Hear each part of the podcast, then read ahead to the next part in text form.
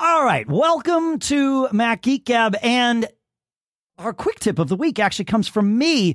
You know when you've got those uh, personal automations that you create in shortcuts on your iPhone, and you know it's like if if this happens, do that, like turn on a light or turn on CarPlay or turn or not turn on CarPlay, but turn off Wi-Fi or turn off my battery or whatever, and it asks you before it runs every time. And that can be annoying. A lot of those, not all of them, but a lot of those, you can go into that automation. You go to the Shortcuts app automations tab in the middle there. At least that's where it is in iOS 16, and uh, and then choose your automation. And there is an ask before running option. Turn that off, and it will no longer ask you before running.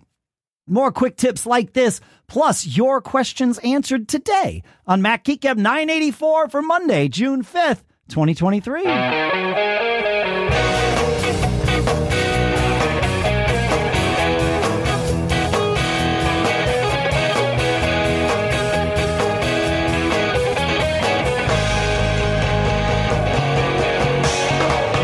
Greetings, folks, and welcome to Mac Geek Gab, the show where you send in your tips like that, your cool stuff found, your questions we take all that stuff in that you send to feedback at macgeekgab.com and we uh, share your tips. We share your cool stuff found. We try to answer your questions and we string it all together into an agenda so that it follows a little bit of a form that facilitates the system we've put together, ensuring that each of us learns at least five new things every single time we get together.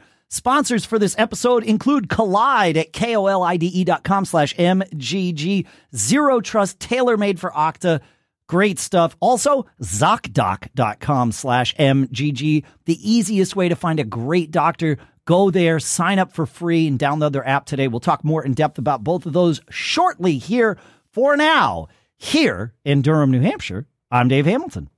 And here in Lee, New Hampshire, it's Pilot Pete. How goes it today, Mr. Pilot Pete? Not bad, but somehow we both managed to get the same shirt. So we are both wearing watching this. on if- video. That's right. That's right. Two don'ts don't make a do. Two don'ts don't make a do. You can get your Mac Geek Gab shirt at macgeekgab.com slash merch if you are so inclined. Uh, I say that we just dive right in, my friend. How's Let's that do it. sound? Okay. Uh, Chicago Tom has our next quick tip, and it also is about uh, shortcuts or related to shortcuts. Uh, he shared this in our Discord. He said, this may sound kind of dumb. It doesn't. We, we, there are very few things. I was going to say we've never had anything sent into the show that was dumb. I, I, I like if I'm going to be honest, that probably isn't true. But stuff like this, tech stuff, never. We've had like other things like that aren't related to what we talk about here. Some of that's dumb. Tech stuff, never dumb. Uh, he says, but I always forget to set my alarm at night. Okay, no problem. Computers are good at this stuff, right? Uh, he says I was poking around and discovered the automations section in shortcuts. One of the triggers for personal automations is sensibly enough alarms. So it was a snap to set up a shortcut triggered by turning the alarm off that toggled the alarm back on. So simple, I was ashamed I hadn't thought of it before. And this is a great example of what can be done with shortcuts. Turn it off, it can you can make it turn back on again. You, you know, it's it's a, it's kind of you know, it's not the if this then that service because that's a different service, but it's the same sort of model. You just build these things and say, "Great, here's the trigger, here's the result. Awesome." And of course, if you don't want it to ask you, go and do the thing we talked about before to turn it off. But I'm wondering, and this is clever, and I love this because it means we get to talk about the good, the things that computers are good at.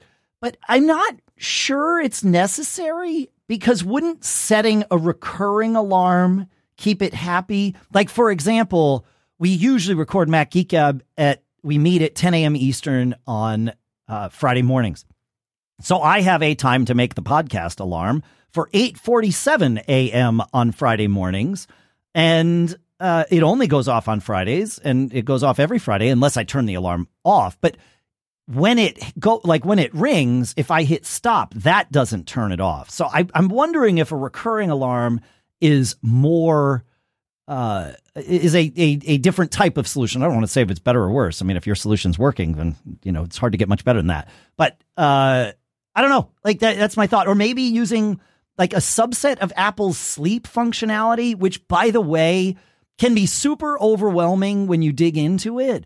But it is possible to use Apple's sleep functionality without like all of the features and you can set different sleep patterns for different days. I think doctors yell at us when when we do that, but as a, you know, nerd and a musician, my weekends have a very different sleep schedule than my weekdays usually. And so I set sleep mode to come on automatically and I can set alarms as part of that to happen or not happen and you can change it for different days. So like there's other ways to to to solve this problem. But, but you know, it's so but if yours works for you, please keep using yours. Like But there there are different types of alarms though on the phone. That, to be clear, that that's something I just learned recently.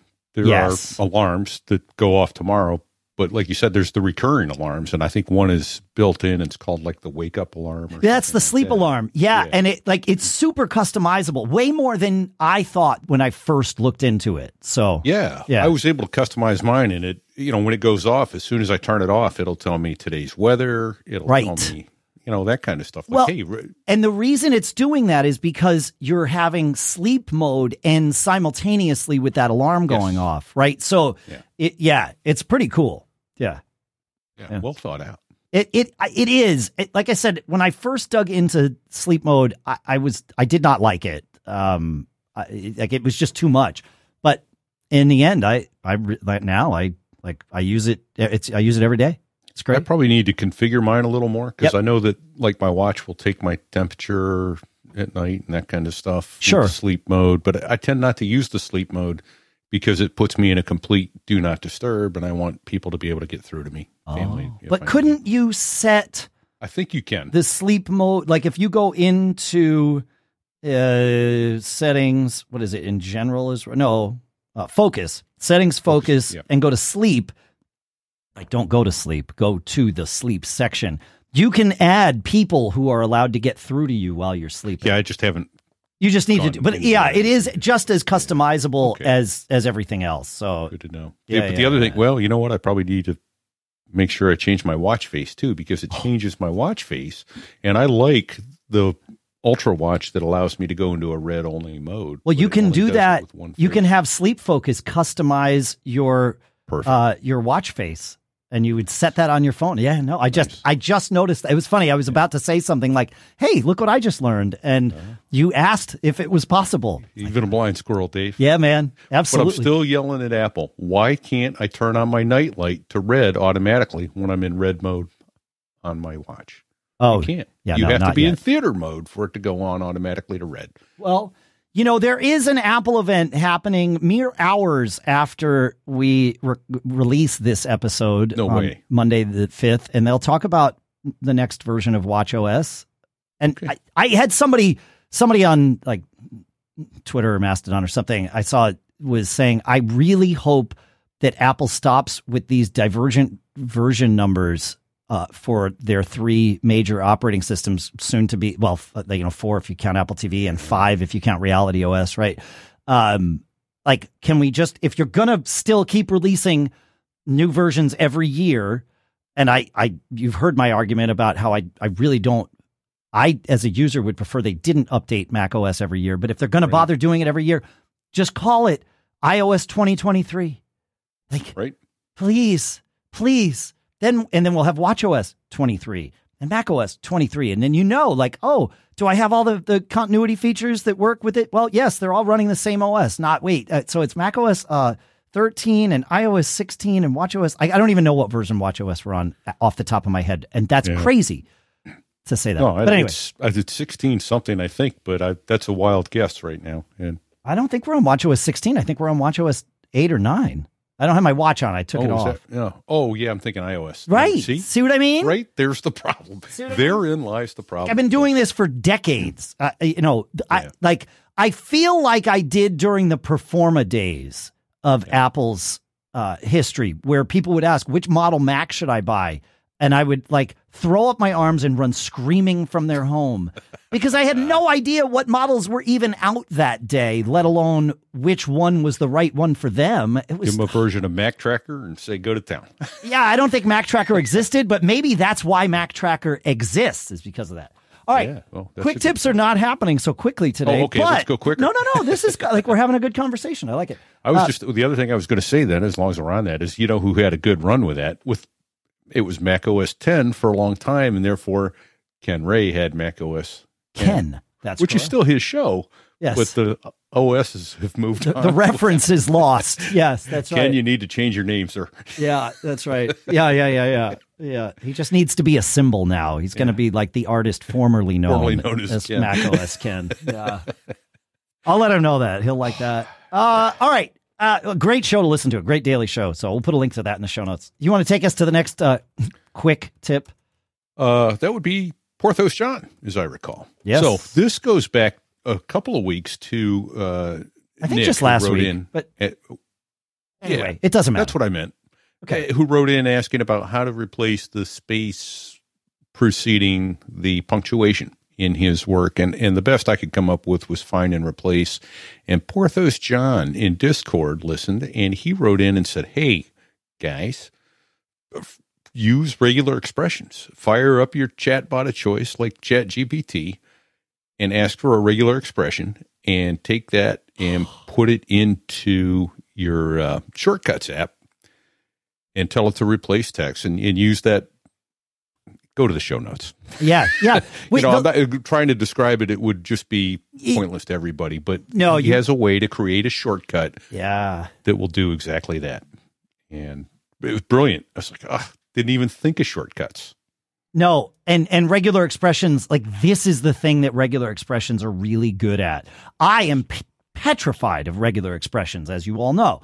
But now we have ChatGPT to tell me what regular expressions are. The problem is, of course, because I'm petrified of them, I don't really know how they work. Like I can figure it out. I have figured it out, but every time I feel like I'm starting at zero.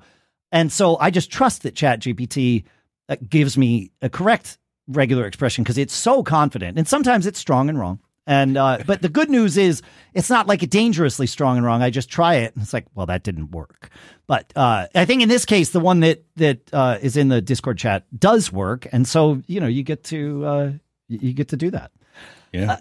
Um, and the one that worked for me was a quick JavaScript. Throw it into a onto a web page, and I got it to go and figure out whether it was using iOS or Android, and to take it to the appropriate app to subscribe to a podcast. love it, love it. All right. So for us Oh. non-programmers, ChatGPT can help you learn. Oh yeah. Even for us programmers, like I've used ChatGPT to write like you know what I'll call the the the sort of grunt code, the stuff it's like, oh, I got to go and write that thing that I've sort of written before, but I can't just copy and paste from something else. Like I got to write it out. It's like, no. It's great for that kind of code. It's great for configuration files on servers. Like I, the other day, I needed to write something for a new site for our Nginx or an existing site, but a new functionality for it on our Nginx server. And I'd done it before, but again, it's like, well, I don't do it often enough to have it in my head. So I started heading down the path of like, okay, let me, you know, research what does this one do? What does that one do? Let me find examples of things similar and then try and adapt them and hopefully not break everything. And one of my business partners, Ryan, was like, uh, hey, uh, just ask ChatGPT. I was like, oh, right. And I did. And it gave me the config file. And I looked at it and I showed it to him. He's like, yeah, that, that looks right. I'm like, same. And he says, I think that looks right because we were both in the same boat. Yeah. And uh, pasted it into the config file, restarted Nginx, and Bob's your uncle. It's good to go. So go. yeah, it, yeah, it's it's really it's helpful with with the right things. It is fantastic, and uh, as we've said many times on this show, the trick is finding the right things, and that's w- one of the reasons we keep sharing examples of where we have successfully and unsuccessfully used it because that helps the hive mind. And if you have examples like this where you have successfully or unsuccessfully used it, feedback at macgeekgab.com. Whoa.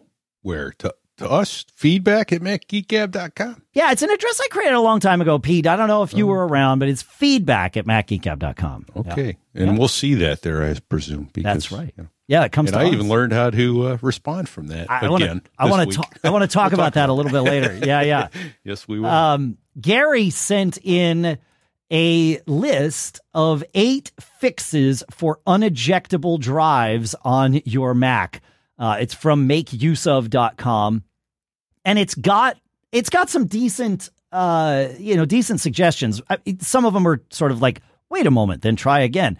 And that's actually a pretty good suggestion. like, you know, but emptying the trash, force ejecting the drive, relaunching Finder, using Terminal to do it. And of course, the the link for this is in the show notes, so you'll be able to to see these as well. But thank you for sending that through, Gary. It's uh, it's good stuff. Yeah, I love it.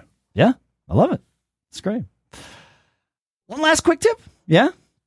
Uh, sorry, Dave. It's okay. I lost my place. That's all right. I, I, got it. Uh, it's from oh. Five fifty nine here. Yep. In uh in Discord we were talking a few episodes ago in 981 about uh, checking your data usage in the iPhone settings app. And we were talking about how some carriers will automatically reset this for you and some will not. And he, uh, CeeDub says, uh, from recent experience migrating two of my kids to Mint Mobile, I can confirm a couple of statements. My wife and I stayed on T Mobile to take advantage of the 55 plus pricing. And on our phones, the T Mobile phones, cellular data app resets every month on their billing cycle date automatically. Um, he says, because I have to track my kids' data to right size their specific Mint Mobile plans while on the initial three months of service before the annual renewal, I had to manually reset their data cycle when the billing cycle reset. And, and that's true. Like if you want to do it that way, that is the way to do it. The other way to do it, the way I've done it, um, is I figure, yes, it's good to sort of audit what the carrier is recording as your mobile data, but your phone is not the uh, the definitive source, right? The the carrier's calculation for this is the definitive source. Doesn't it's, matter what your phone says; it, you're going to pay what they say. You're going to pay what they say. If you want to argue with them, then using your phone is great. But otherwise, like yeah. you know, so um, what I do as manager of our Mint family plan is um, I have a re- recurring task, a recurring reminder uh, set up on my, you know, iCloud thing uh, on the last day of our Mint month. And I go in to the Mint webpage, or you can do it on the app too, and I log what Mint is showing each of us to have used on that day. So there's another 24 to 36 hours left by the time I do this each month, but it gets me close, right? And sure. uh, and then that way I'm able to really kind of uh, you know I, I and I logged it for every month that we've had Mint, and so in fact just last week we reset. Like the end of May was our our reset point, and so uh, I knew that a Mint had had bumped up the size of their plans, and I knew my son wasn't using more than his new you know he didn't need the new plan that he was going to be on so we were able to ratchet him back but uh, you know it's nice to look every year and be like okay yep just like as uh as as c-dub said right sizing those plans is a good thing you know, Pete, when you see someone who's just so good at what they do, it's like watching a juggler on a unicycle juggling flaming torches while singing Bohemian Rhapsody. That's quite the image, Dave. Uh, at least they aren't juggling chainsaws because that would be dangerous. But you're right. Whether it's a waiter skillfully balancing a tray of sizzling fajitas on one hand or a chef running a kitchen so smoothly that even Gordon Ramsay wouldn't dare to utter a word, you just know you're in good hands. Exactly, Pete. And you know that feeling when you find the right doctor? You feel heard, you feel at ease. Well, that's where ZocDoc comes in, Dave. Finding a doctor that's right for you is as seamless as a magician pulling a rabbit out of a hat, except the rabbit is quality medical care. well put, Pete. Here's something you'll want to hear, folks. ZocDoc is the only free app that lets you find and book doctors who are patient reviewed, take your insurance, are available when you need them, and treat almost every condition under the sun. You know, surprise twists might work for podcasts, but maybe not so much for medical care. With ZocDoc, there are no alarms and no surprises. Imagine this, folks. You get to choose from thousands of patient reviewed doctors and specialists, browse doctor profiles, upload and verify your insurance information, and get the care you need. It's like having a personal assistant for your health. I couldn't agree more, Dave. So folks, don't wait. Go to ZocDoc.com slash MGG and download the ZocDoc app for free. Then find and book a top rated doctor today. Many are available within 24 hours. That's zocdoc.com slash MGG, ZocDoc.com slash MGG. And our thanks to ZocDoc for sponsoring this episode. Hey, next up, our sponsor Kolide has some big news. If you're an Okta user, they can get your entire fleet up to 100% compliance. Yeah. And the way they do it is if a device isn't compliant, the user can't log into your cloud apps until they've fixed the problem. It's that simple. Kolide patches one of the major holes in zero trust architecture device compliance. Without Kolide, IT struggles to solve basic problems like keeping everyone's OS and browser up to date. Unsecured devices are logging into your company's apps because there's nothing there to stop them. Kolide is the only device trust solution that enforces compliance as part of authentication, and it's built to work seamlessly with Okta. The moment Kolide's agent detects a problem, it alerts the user and gives them instructions to fix it. If they don't fix the problem within a set time, they're blocked. It's so cool, Pete. Kolide's method means fewer support tickets, less frustration, and most importantly, 100% fleet compliance. How do you get it? Visit kolide.com slash MGG to learn more or to book a demo. That's K-O-L-I-D-E dot com slash MGG. And our thanks to Kolide for sponsoring this episode.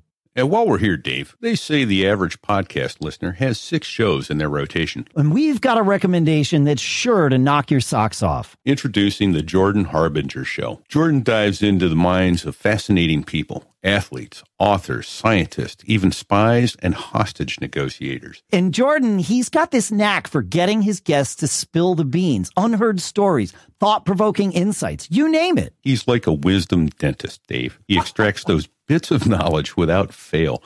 But instead of giving you a lollipop, he gives you something even sweeter a more informed worldview. That's right, Pete. You can't go wrong with adding the Jordan Harbinger show to your rotation. It's incredibly interesting and there's never a dull show. So just search for the Jordan Harbinger show. That's H A R B as in Bravo, I N as in November, G E R on Apple Podcasts, Spotify, or wherever you listen to podcasts. And thanks to Jordan for doing this swap with us.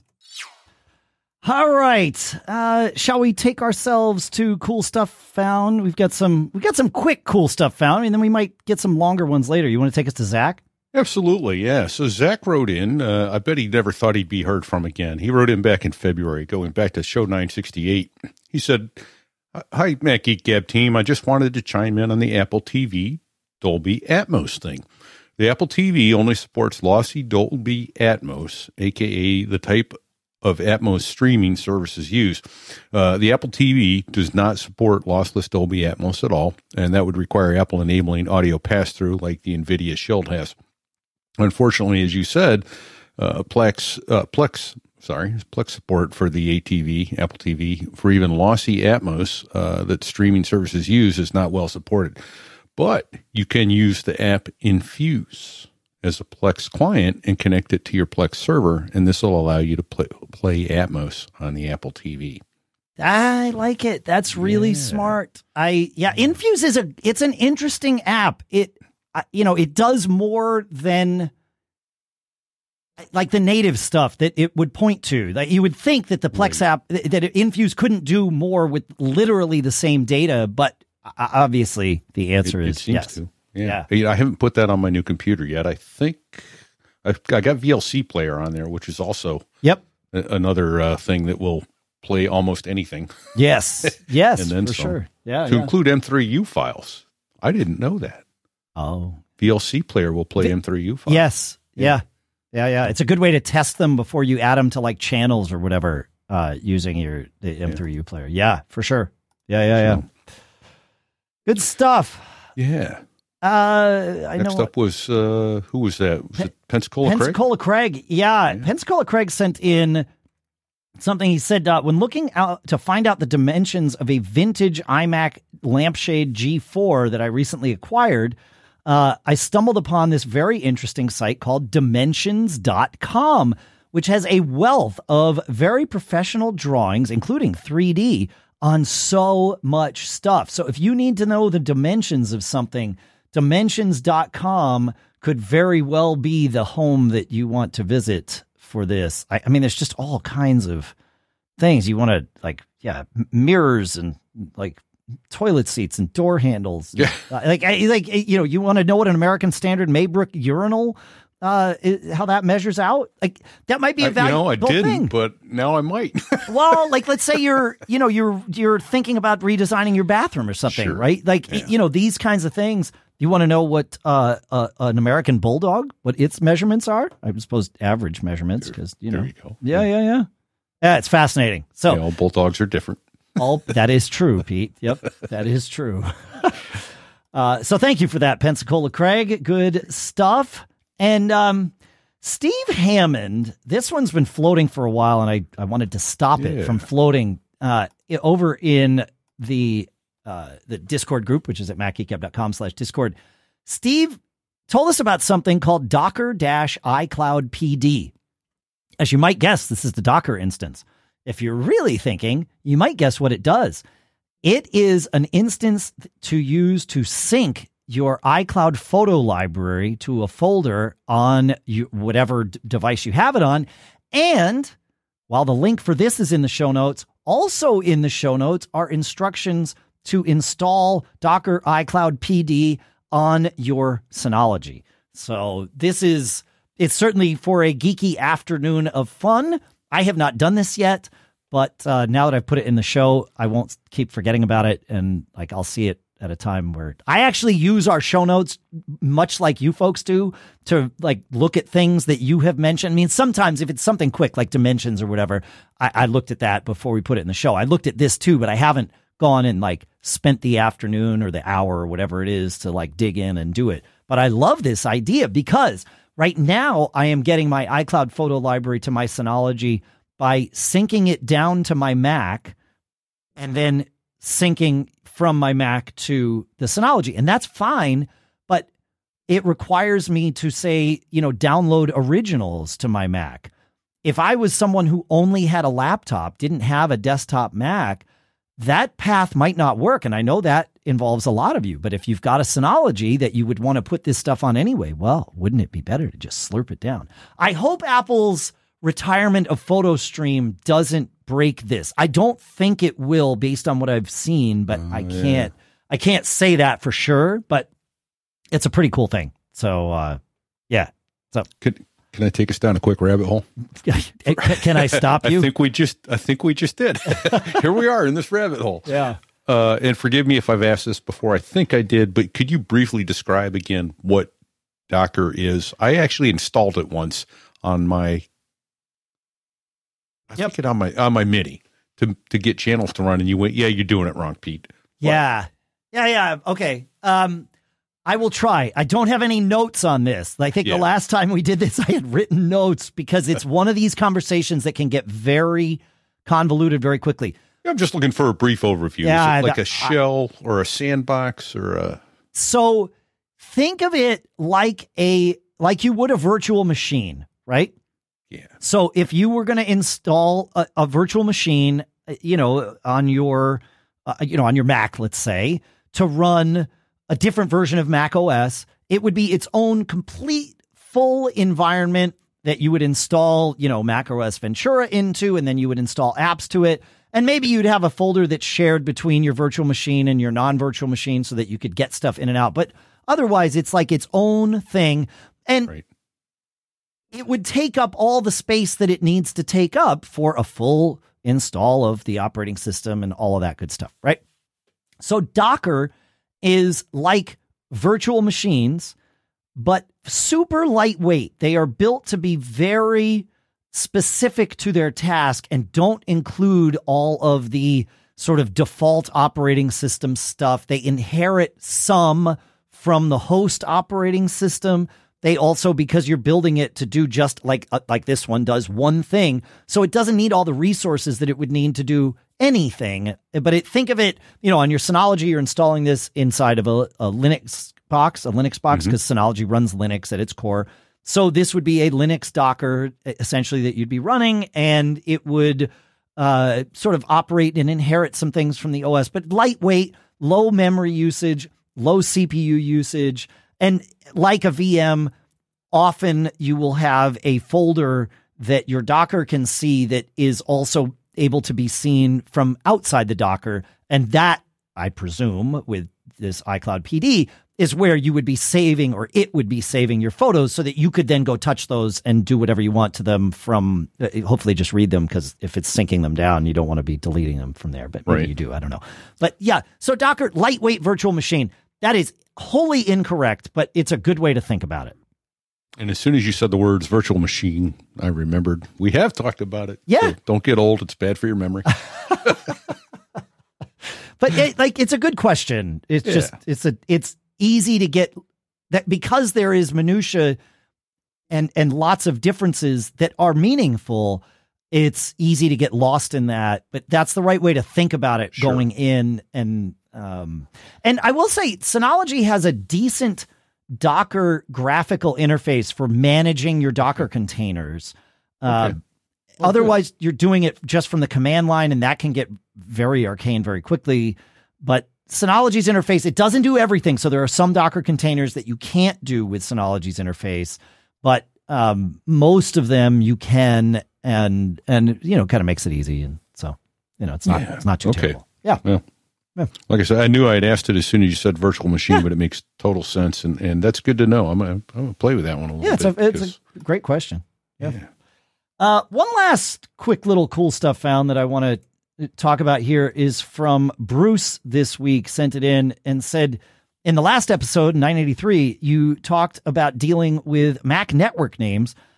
System name from whatroute.net allows you to change the name of your Mac OS computer locally as it appears on an IP network and as it appears on a Bonjour network. And uh, it, it's a pretty cool little thing because it certainly you can do this in system settings, right? And in fact, they address this right on the homepage of um, system name. They say, why not just use the system preferences or system settings app?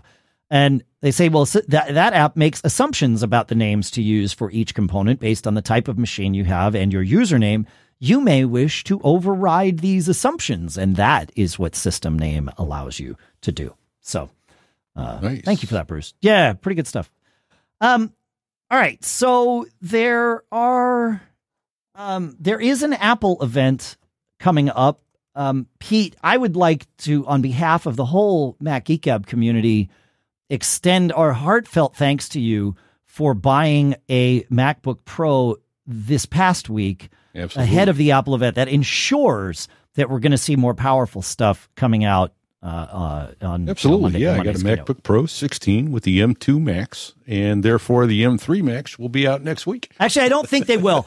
I, based on all the No. rumors, it seems like what we're we're going to see. They had to delay it for something on the rumors I've read. yeah. Correct. I, I think uh, we'll know more, and so we're not going to spend a whole lot of time talking about the rumors because by the time this episode comes out, there's literally hours between when this comes out and when the keynotes will happen, and then right after the keynotes, we'll, we're going to do a special episode. We have a special guest coming. Uh, I will. I will actually share who the special guest is. It's it's Jeff Gamet. Uh, so Jeff Gamet's going to join me and Pete to uh, dissect whatever Apple does. We will do that on Monday after uh, both the keynote and the State of the Union because we find that the State of the Union is a valuable thing to try and dissect and apply our nerdy brains to. Uh, but uh, but we will do that. we say Monday evening live stream? It is, yeah. We'll do a, a live stream at about six p.m. on Monday 6 evening. p.m., that's yeah, was, six p.m. time. Eastern. Thank you. Yeah, yeah, yeah. So, 2200 UTC. yeah, there you go. Oh, see, man, I don't do those conversions in my head anymore. But we we will do that. Uh, so, and I think I, I think that the laptop we will see is the 15 inch M2 MacBook Air is what I believe is coming on Monday. I know. Yeah, I know. So, Well, I'm so just you, shocked that the M3 Max didn't come out while I was driving home. Mm. Usually that's Right. That's right. That's right. Yeah, yeah. Um, but in setting up your new Mac, you there there are certain things that we use to sort of manage the workflow of Mac Geek Gab. And for whatever reason, we didn't get you like up to speed with all of that stuff. well on a couple things. Yeah, And- but but it wasn't but it wasn't until a couple like a few months ago, maybe 6 months ago, certainly in the last year was when we really got you like into the email system, into the yeah, emails for- yeah, specifically, for- right? for premium and feedback at Mac Geek Gab so that I could get in and answer questions. But Correct. yeah, that's the thing is that when I answer a question, you need to see that so that A, you don't answer the question, and B, you can correct me when I tell them, you know, no, Well, just, Not not so much looking to just correct. smash that hard drive and you'll be fine. like it's a conversation. Sometimes there's like, Sure. oh, I have something to add that might be valuable to the listener, and I don't want to make them wait for the show or whatever. Yep. Right. Uh, and so because we had done, and th- there is a lesson for all of us here in terms of troubleshooting, because we had done this, let's say within the last year, I think it was even within the last six months. Yeah. But because we had done it, I made all kinds of assumptions about your knowledge level of what we did.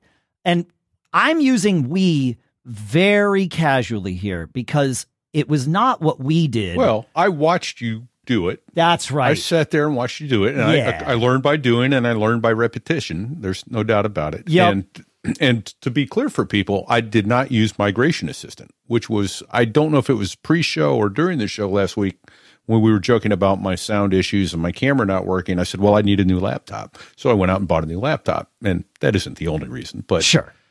I, you know, this, I've been jonesing for this M2 16 inch MacBook Pro for a long time with all the ports that it has and the power and the speed and that kind of, so my 18 month old M1 with two ports just wasn't quite cutting it for me. And I didn't use Migration Assistant and I went in and I copied all the settings manually, Yeah. except I forgot the email addresses from which I was Well, sending. Yeah, exactly. So it, the the lesson here is I did this on your computer. I, I mean, I Yeah. did it over Zoom remotely, but it was not. I did not guide you to do it.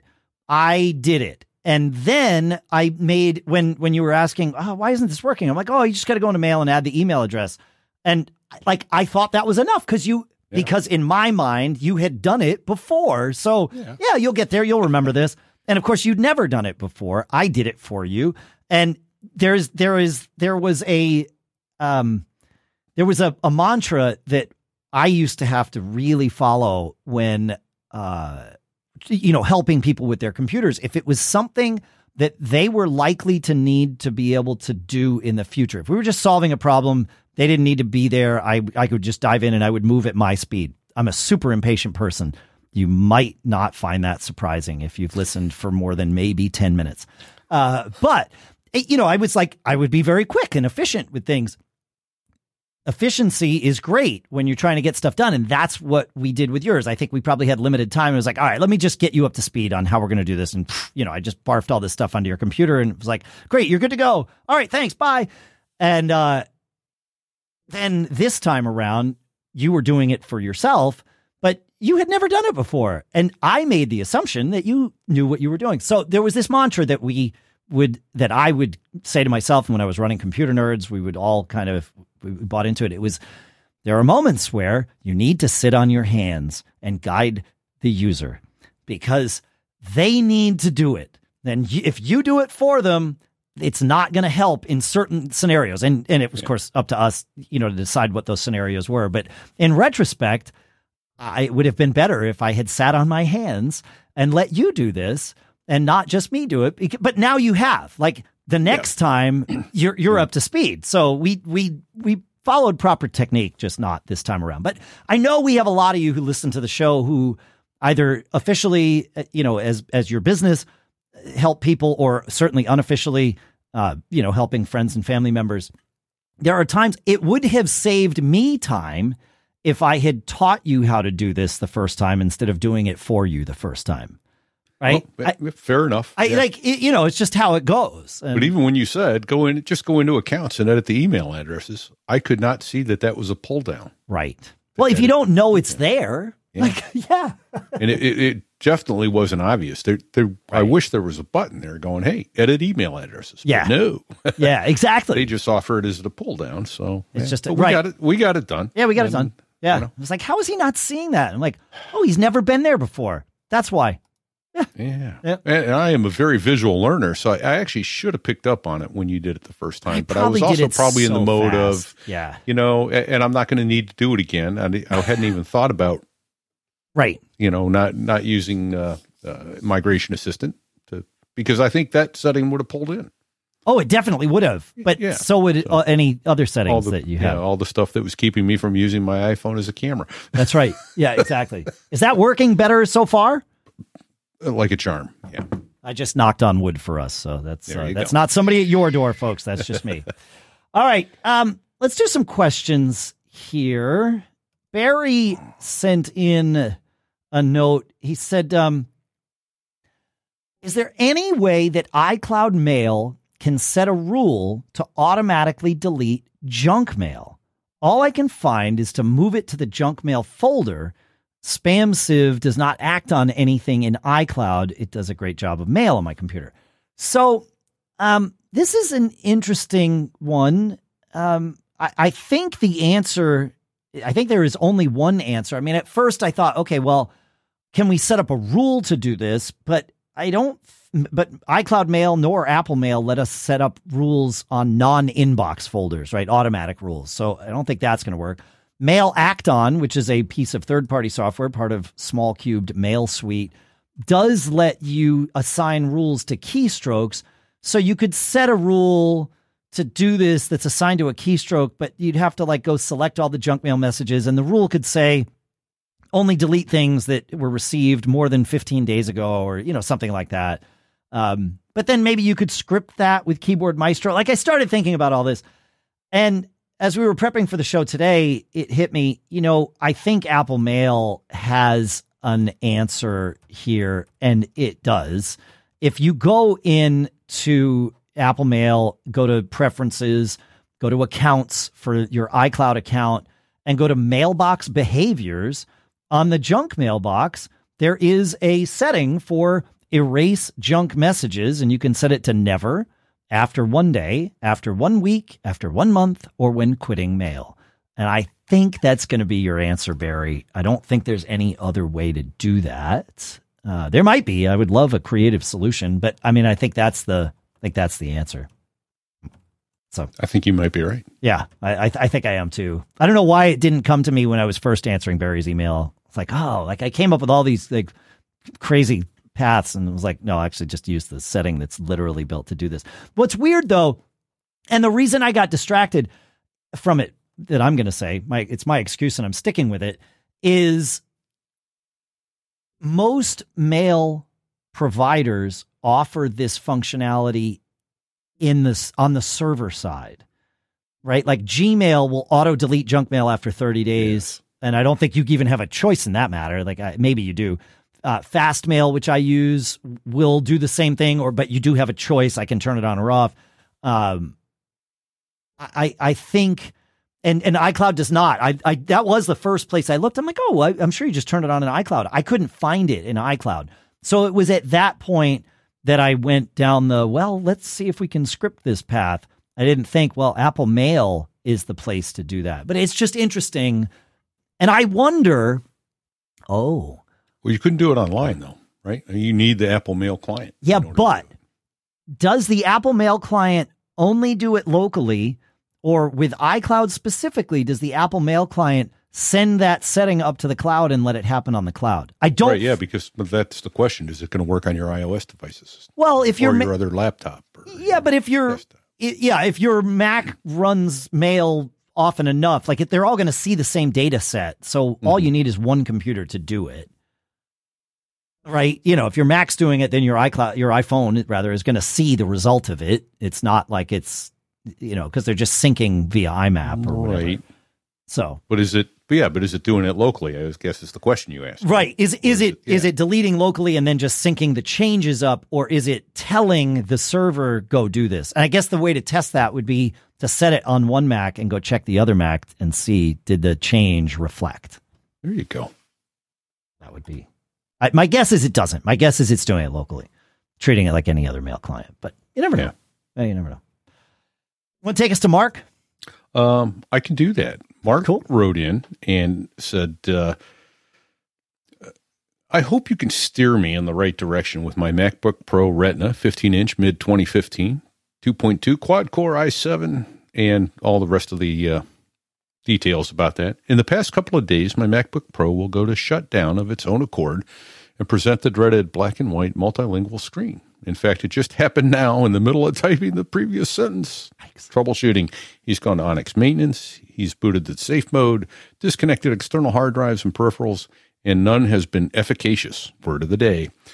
Console shows no crash reports, but I really wouldn't know what to do if there was one. I feel your pain, Mark. Uh, I suppose the next step would be to nuke and pave, but I thought I would seek the wisdom of the oracles before I take that step. Now we're oracles, Dave.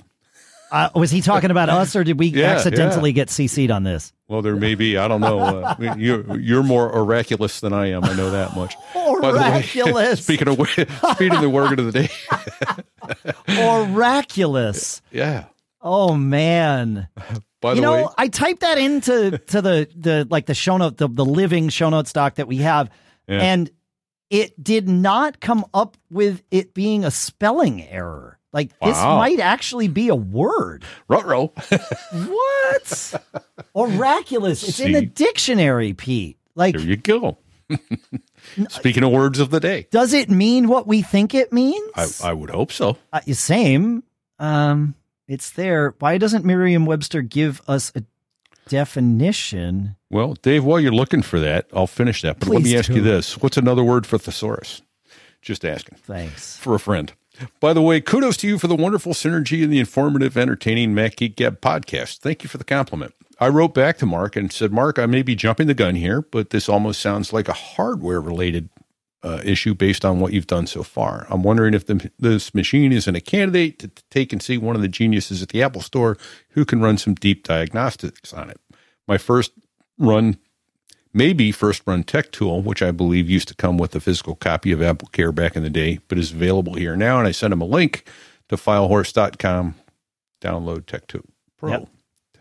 Uh, if you do decide to nuke and pave, don't forget to make sure you have a good backup in place before doing it.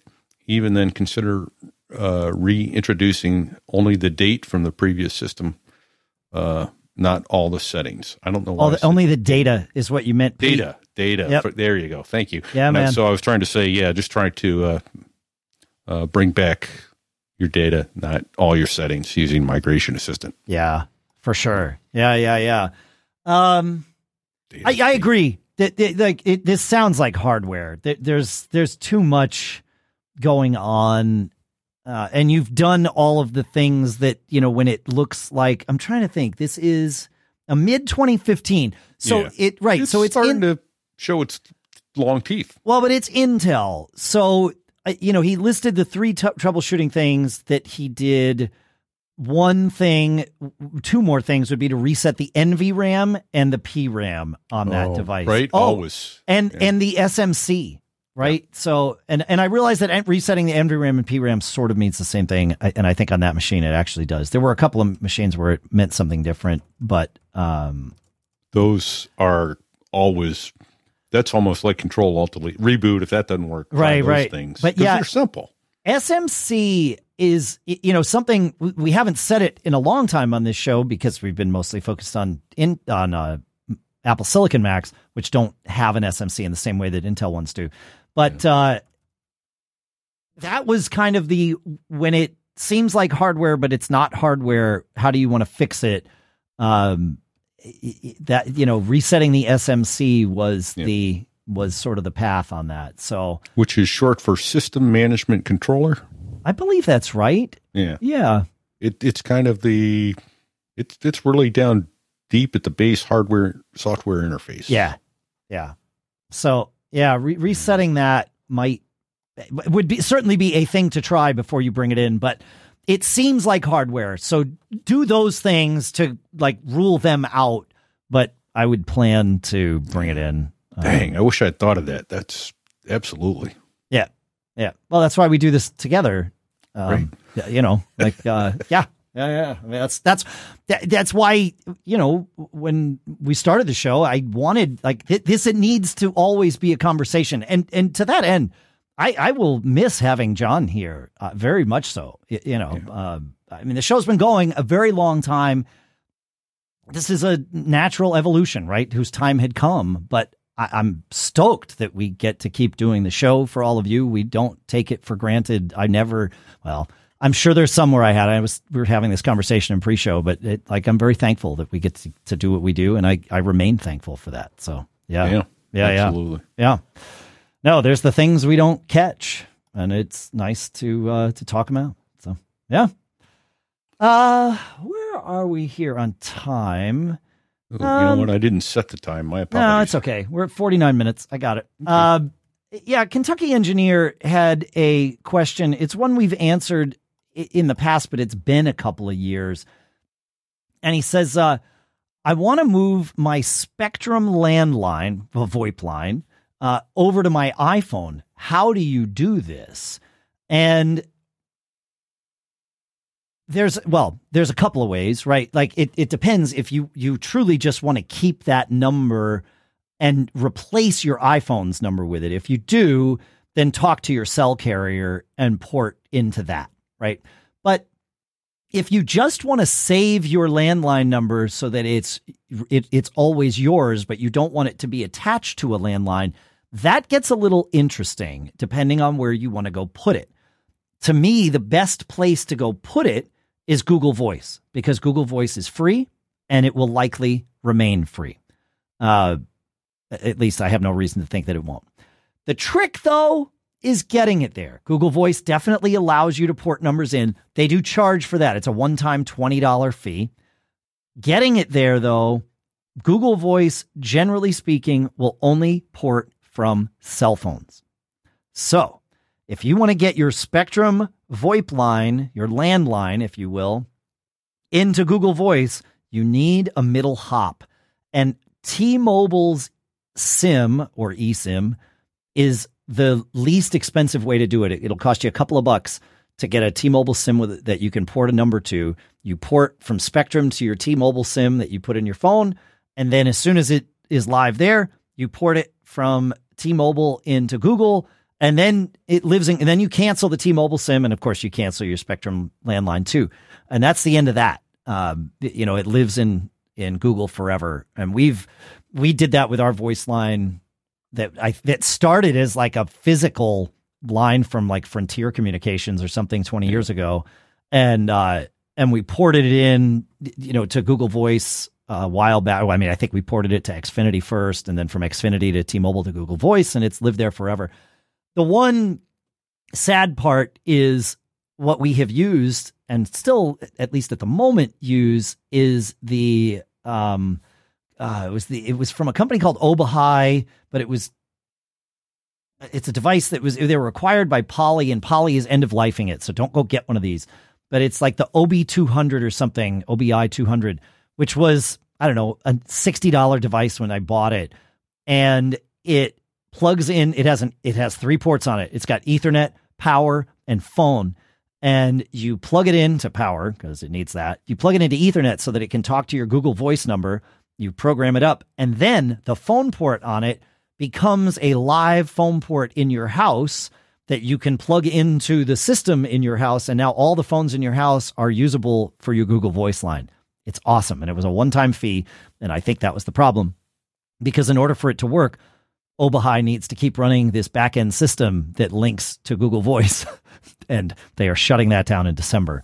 So, but that costs money, and yeah, yeah, tends so one time cost, fee doesn't doesn't cover it. Yeah, no. yeah. So, um, but I, you know, so like, I mean, we still will get like notifications, and we can run the Google Voice app on our phones if we really mm-hmm. want it to ring on our our you know our iPhones or whatever. It's like it's going to be fine when it goes away. We barely use it now, but it was a nice sort of transition thing to you know to go from the, to to what we're currently using. But um, yeah, you're not gonna you're not gonna get there. But so yeah. if somebody knows of a device that replaces the OB200, feedback at macgeekgab.com. I'll love you forever, but I don't think you're gonna find it. Uh, like I, I've I've looked, and a, a, lot of people have looked, and no one has any. There's nothing. So just as it is. I if there's a Docker container that I can run that would do it though. Oh, there you go. Right? like if I could just have the software that Obihai had. Like, I mean, I de- they're definitely not going to just give this away, but maybe, like, I don't, maybe not definitely, maybe not definitely. Yeah, I don't know. Uh, speaking of feedback and follow ups, in the last episode, Pete, we were talking about um, unmounting volumes, and John mentioned using the umount command yeah. And I cautioned that that might not do it the best way. The best way that I suggested was doing it in the Finder uh, because it deletes from the Finder deletes that mount point in the volumes folder. And that was sort of the, the origin of the question was, you know, we've got these uh, lingering mount points and they're causing the drives to be, you know, space one, space two, space three. Well, Rob uh, and I'll make sure John knows of this because I think he will appreciate it. Ron Rob says, uh, I wanted to chip in around the umount command. I can confirm that it does, in fact, remove the mount point from slash volumes. I use a shell script on my home backup server to unmount all five of the backup volumes on my backup hard drive each day. Uh, and I have one Mac at home that's my carbon copy cloner, and he, he has this whole thing, but he uses the umount command in this, and it does absolutely unmount them fully by removing the mount point as well. So it must be a Mac OS specific version of the umount command because I know on Linux it doesn't. but that's the beauty. And I really appreciate you following up with us on that, Rob. Uh, so yeah, feel free to use the umount command. John had John had it right, which is great. Yeah, it's awesome. Yep. Yipper. All right. One more question before we get into a couple of cool stuffs found, at least. Yeah. So okay. uh, Drewski wrote in and said uh, he. Let me just read it. Sure. I've had an ongoing issue with the first two cores of my M1 Mac 16 MacBook M6 ugh, M1 16 inch MacBook Pro on Monterey when connected to my JBOD hub. Just a bunch of drives that's that right. JBOD is? Yeah, yeah, okay. That's right. Uh, they're being occupied by various iterations of MDS, which is metadata server. Um, it's part of the Spotlight system. And yes. anyway, it's it's pegging his CPU cores at 100%. And he said he's watching it via iStat monitors, and it looks like this. And he showed us a, a picture, and yeah, he's pegged. Uh, no matter what I'm doing, running Handbrake doesn't even light up the cores as much as this does. Active Activity Monitor consistently lists processes with MD in the name at or near the top, but the JBOD consists of five external disks on a hub, including one time machine, which backs up the boot drive to external data disks. He says, I do not create or delete or modify files frequently enough to necessitate this level of excessive indexing. I, I took some message uh, forum advice and disabled Spotlight via the terminal command uh, before but that seemed to do nothing other than prevent me from starting applications in Spotlight Search, and the two cores still ran amok. Uh, how can I better troubleshoot and understand this issue? I've never seen this on uh, my other Intel Macs. Uh, I wrote back and said, look, it may be a little unconventional, and, and I know Dave will jump in here when I goober this, but try removing all the drives huh. and see if it's still happening and add them back one at a time. Uh, and, you know, when does it start happening? You may isolate a drive. I said, I think that'll get you started. And uh, uh, so he, he, wrote back. He says, I think this rabbit hole you sent me down. See, that's I'm good at that. Yes. rabbit holes going right. uh, got got me closer to finding the issue. It has at least shown some interesting information. I ejected all the external disks until I got down to one time, one time machine disk, and the first two cores continued to be fully occupied. As it turns out, this is a six terabyte Seagate externally powered drive that was split into two volumes, two terabyte volume formatted for APFS, and the time machine is a four terabyte volume volume formatted for Mac OS Extended Journal. I haven't the slightest idea how or why this drive was split that way. Uh, glorious results of a misspent youth and too many head injuries. there you go. I suppose I could continue troubleshooting by copying my time machine volume to a separate drive and reformat the six terabyte Seagate and seeing if the presumed indexing continues. Still, that doesn't really explain why these MDS functions are also active. Uh, and that's when uh, uh, I, I, wrote him back and said, "Oh yeah, we're, getting close. That's good." And uh, and I can uh, uh, admit to the former head injuries, but I mean the the ugh, I can admit to the misspent youth, but I can't admit to head injuries. No, no admissions were, will, will be had. That's right. Other than the one that right. you just made accidentally, but somebody it, could oops. easily carve out and use against you. So right, let's yeah. get get that sound bite up on Twitter right That's, now. Do it so. right away. That's right.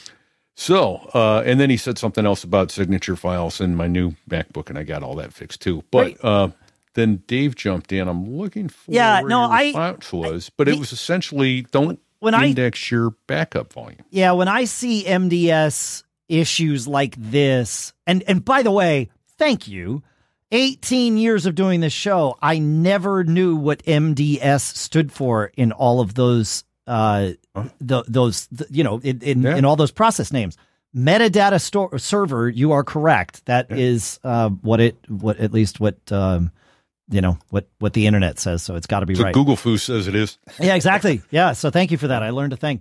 Um, time machine volumes are often an issue with Spotlight when they are mounted. Uh, obviously, when they're unmounted, they shouldn't be an issue with Spotlight. Uh, so making sure your time machine volumes are unmounted and even mounting them and then going in and excluding them from Spotlight. excluding them in settings, right? Yeah. can can make a huge difference. So uh, that you know that that's sort of it might not be the answer to the issue here, but that would be the the first thing to try, you know. And that, like I say on the show all the time, so much of our approach here, if we know the answer, we'll tell you the answer. If we don't know the answer, we will do our level best to tell you if I were there, here's what I would try next. And so We're just guessing here. yeah, well, but it's educated guessing and Yeah, and it's absolutely. bullheaded persistence. Like we talk a lot about the troubleshooting process.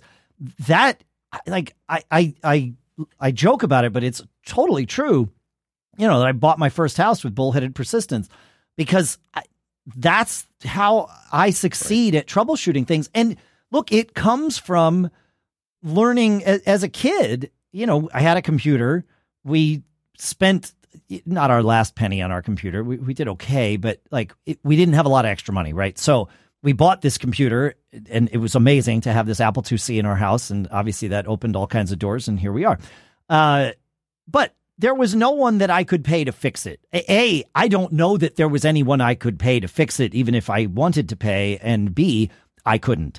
So I had to learn. Like when I broke it, I had to figure out how to make it work. And often it was just trial and error. You know, like let's try a thing. Okay, well, that didn't work, but I learned something from that, you know, that either is relevant to this or relevant to the next thing I'm going to wind up working on, you know, you just sort of keep digging. So, Absolutely. And Yeah. mine was always I'm not going to be outsmarted by this piece of plastic and copper and silicone. That that's true. Yeah, when you know, like in the '90s, when a lot of people were getting their first computers, and I was doing a lot of training, like I became I I became the guy that I couldn't find. You know, the the person that could go and and solve people's problems. A, a lot of it was just getting over the fear of well, I don't know what to do. And so I'm not going to try. And, you know, to have me sitting there and you say that to me, it's like, well, I couldn't be sitting here if I, if I had approached it with that that same mindset. I, you know, you're there's very few things you're going to do that are going to cause irreparable harm, and so give yourself permission to try a few things. You know, back up. Absolutely. You're not likely going to not likely going to break it. Right. You can. there are some things that you can do that will cause irreparable harm. you know, back up important data before you start messing with things that, you know, that kind of uh, like those practices come from experiences. They're not just stuff we made up. But yeah, yeah, yeah. So, hey, Pete, um, I didn't prep you at all for this. I, do you Uh-oh. use do you use Mastodon? I don't. I Okay. need to get on. I wonder if Pilot Pete's taken. Well, so here's the thing. Um, Okay. it's I guarantee you it's not. Uh, for a variety of reasons. But the main one is that there is no one central Mastodon server. So Mastodon is think of it like decentralized Twitter. It's not Twitter, but but it effectively when you're using it the the experience feels a lot like Twitter. Okay, so you know we'll, we'll get there, um, but it is uh, it is decentralized in that anyone can set up a Mastodon server, and I might set one up for us. I'll explain why in a minute, but at the moment I don't. But uh, anyone can set up a Mastodon server. You stand it up, and then you connect it to the network of Mastodon servers through a process that in the Mastodon world is called federating, right? So it becomes this federation of independently run servers that all agree to share data with each other. And so, uh, like I happen, my main account right now is uh, at Dave Hamilton, uh, at podcastindex.social, which is a server that Adam Curry and Dave Jones run from the podcast index. When I got back into using Mastodon, I, I created an account in 2017 on Mastodon. The server that I created it on has gone away. Uh, and so I can't use that account anymore, and I can't even go and get my followers from it because it literally doesn't exist anymore. So, so I had to start from scratch again in you know in the fall or whatever, and was only using it to communicate with folks about um, the sort of podcasting 2.0 stuff that that we've talked about. and you know the all the new tags and the value for value and all of that stuff. So that made it, made sense for me to, if I needed to create an account to just go create one there. Um, and assuming they continue to run it, then I could I could stay there. So I'm there. Mac Geek Gab is at mstdn.social. So it's at Mac Geek Gab at mstdn.social. But like once I'm following Mac Geek Gab, it doesn't matter that our homes are on two different servers. They're federated. It's instantaneous. Like before we did this live stream, I pushed out a thing on the Mac Geek Gab account saying you can watch the live stream just like we do on Twitter. And I immediately saw the notification in my Dave Hamilton account because I tagged myself and it, it showed up. So, like, you just have to pick a server, and there's all kinds of reasons you might pick one server over another. There are servers for musicians, there are servers for, but it, like some servers have different rules, some servers have different capabilities, some servers are private to have an account, but they're still federated for people who have accounts there.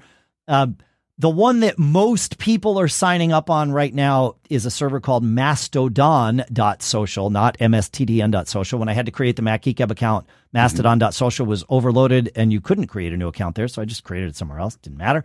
But um, you can always move your account too, and your followers will move with you so long as the old server is up when you do the move. That's why I couldn't move my old followers. Does that make sense? You know, because Yeah, that yeah. old server was done. So, um, but this weekend I decided I need to like I need to really like have a decent presence on Mastodon. I noticed a lot of people that I used to interact with on Twitter have have moved off of Twitter and are primarily using Mastodon. And I thought, okay, well, I can maintain a presence in both places. Like that's fine. It's no problem.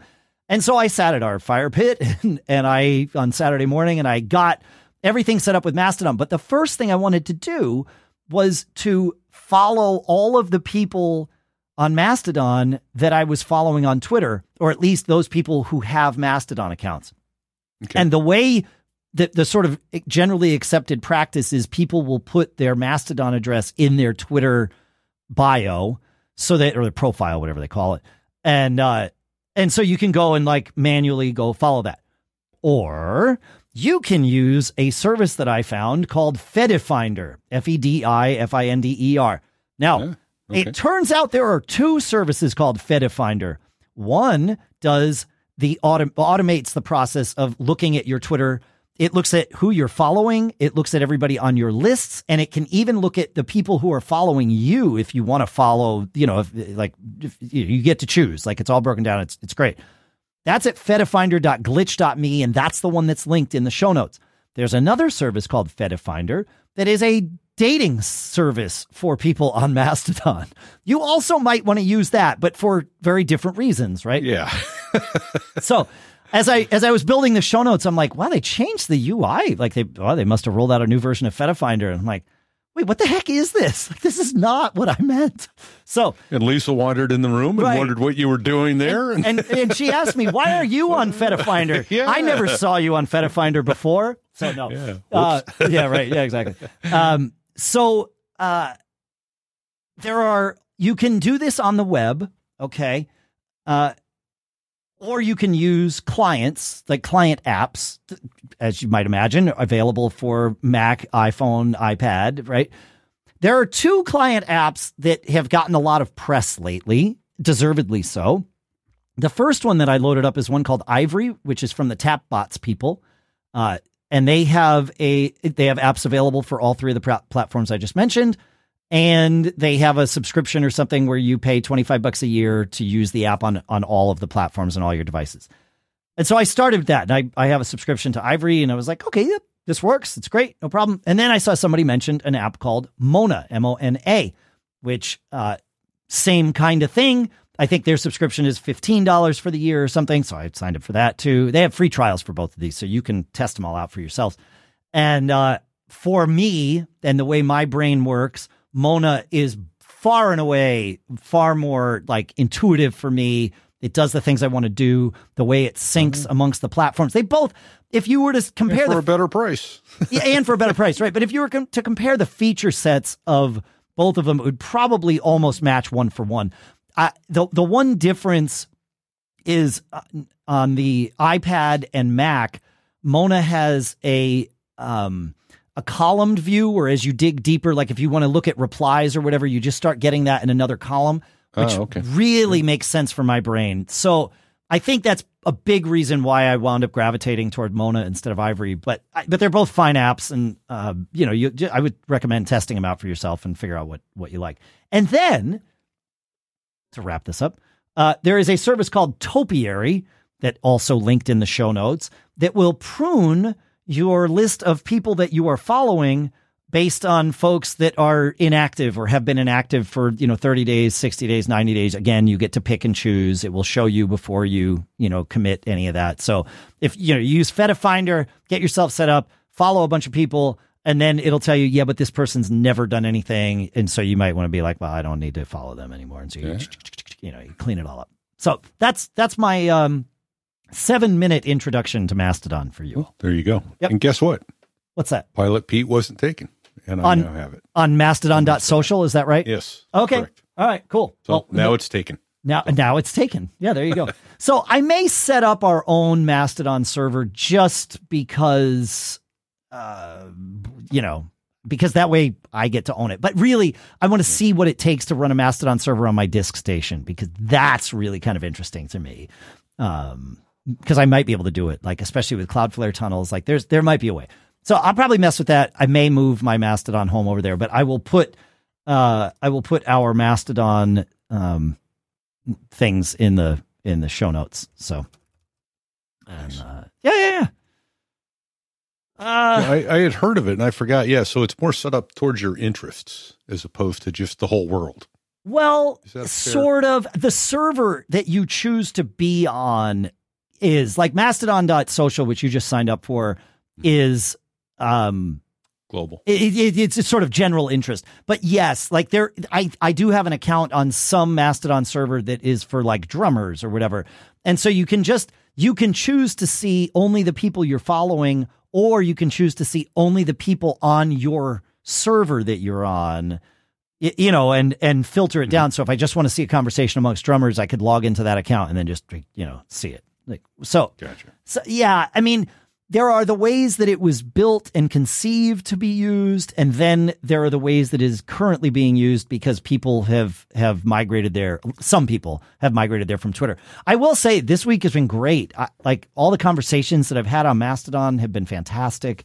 Uh, I, I'm I'm quite enjoying it. So Nice. yeah, so there you go. Yeah, yeah, yeah. Yep. Um, we have uh, a, a few minutes, sort of. Yeah. Um, and I and and there's a couple of things worth sharing. Last week we shared that um that AU speech like cleanup speech thing, right? I, I can't even remember what it was called anymore. Oh, The, the sound isolation plugin, right? uh, yes. That- Audio- Yes, we did. Audio Yeah, Hijack 4.2 came out this week and it adds its own speech denoise block. And so I couldn't do an A to B, like an A to A test, an apples to apples test, because I, I didn't have an opportunity where there was a lawnmower outside. But I did do a similar test as I did last week using the same crappy microphone in my office from my webcam and the new speech denoise block and Audio Hijack. And here we go. All right. Well, here's me sitting at my desk going through the crappy HD Pro webcam mic. We I don't have a lawnmower outside, unfortunately, but I think we'll be able to hear it because here's Apple's AU sound isolation that we talked about last week, and now that's on. So we're hearing whatever we're hearing. I guess we'll all hear this together. And I'm going to turn that off. So that's off now. Now I'm going to turn on Audio Hijack Speech Denoise and we'll see what that does. Now that's on. It says speech is detected when I'm talking. It says no speech is detected when I'm not talking. So we'll see what this sounds like. Yeah. So I like they they both seem to work similarly uh based I on think so. on my ears. Could- yeah. Can you stack them? Yes, I mean I do have them stacked like in my audio hijack flow. I just Yeah. put one after the other and turned one off and and the other on. Uh, I wonder it- what turning them both on would I don't know that it would probably overkill. It would. It would probably just slow you down for no Yeah. real net gain. Yeah, Right. yeah. I, you know, Well, it's it's it makes crappy microphones sound pretty good. better. Yeah, exactly. where where this gets where this gets really important is let's imagine that Zoom adds the ability to tap into this, right? So Yeah. anybody on Zoom can say, clean up my sound. And I think Zoom's already doing some version of this, but you know, say, oh, oh, I'm on a Mac, so I can use the AU sound isolation thing that's just like as part of the operating system. As long as you're on Ventura, go ahead and do it. And like that makes a difference. Your phone, your iPhone, when you're on a FaceTime call you, and you're using like the the you know the microphone on the phone, you can set the microphone mode to use probably this AU sound isolation. It doesn't call it that. It it you know it calls it something else. But yes, your your phone can do that too. So Now, my recollection is though we found it in. I found it in GarageBand last week, so Sure. you can even use it on a post production, yes, and it'll work. Yeah, Yeah, if you're if you're editing, that's yeah, that's generally how plugins are built to be used is in post production. Here we use them in real time, uh, and they work fine. So like Zoom could do it in real time and does a little bit. Discord has had something in it called Krisp with a K for a long time uh, that Okay. that does sort of the same thing. Uh, it, it's a little more I don't know, but it's like it's more noise canceling, not noise cleanup as much.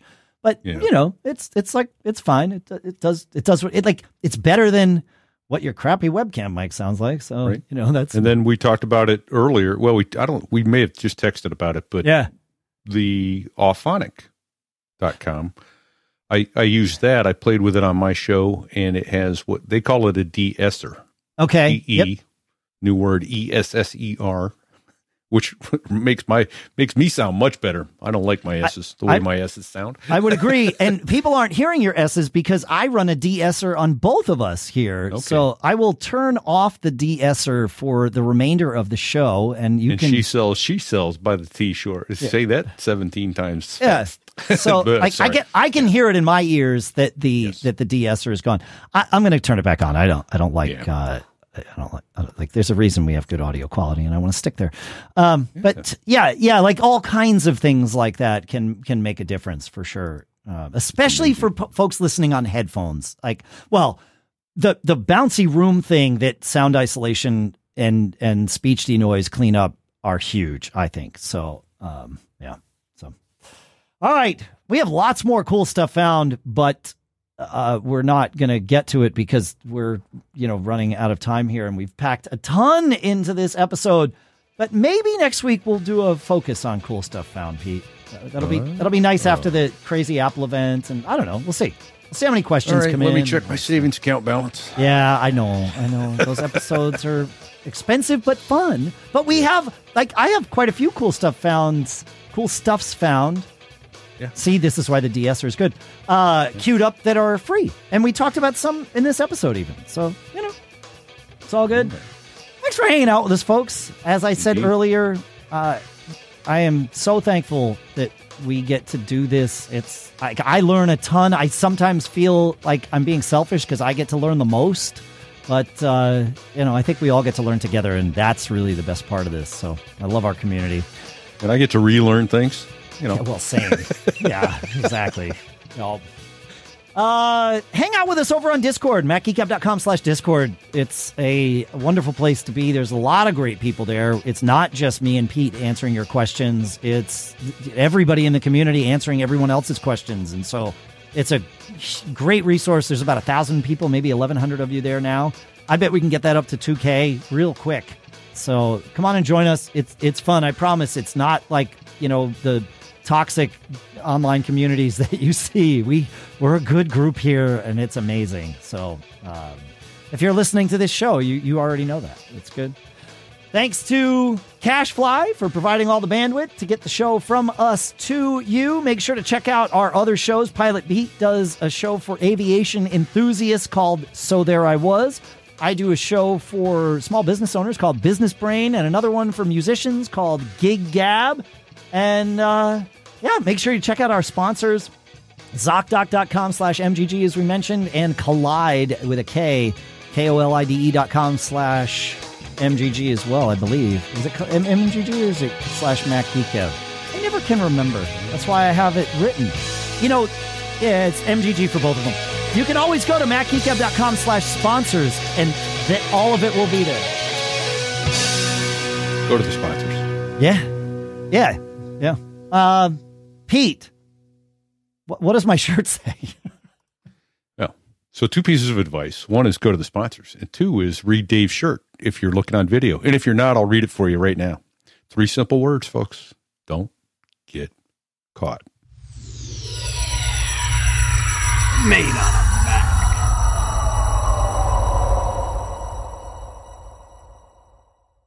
Later.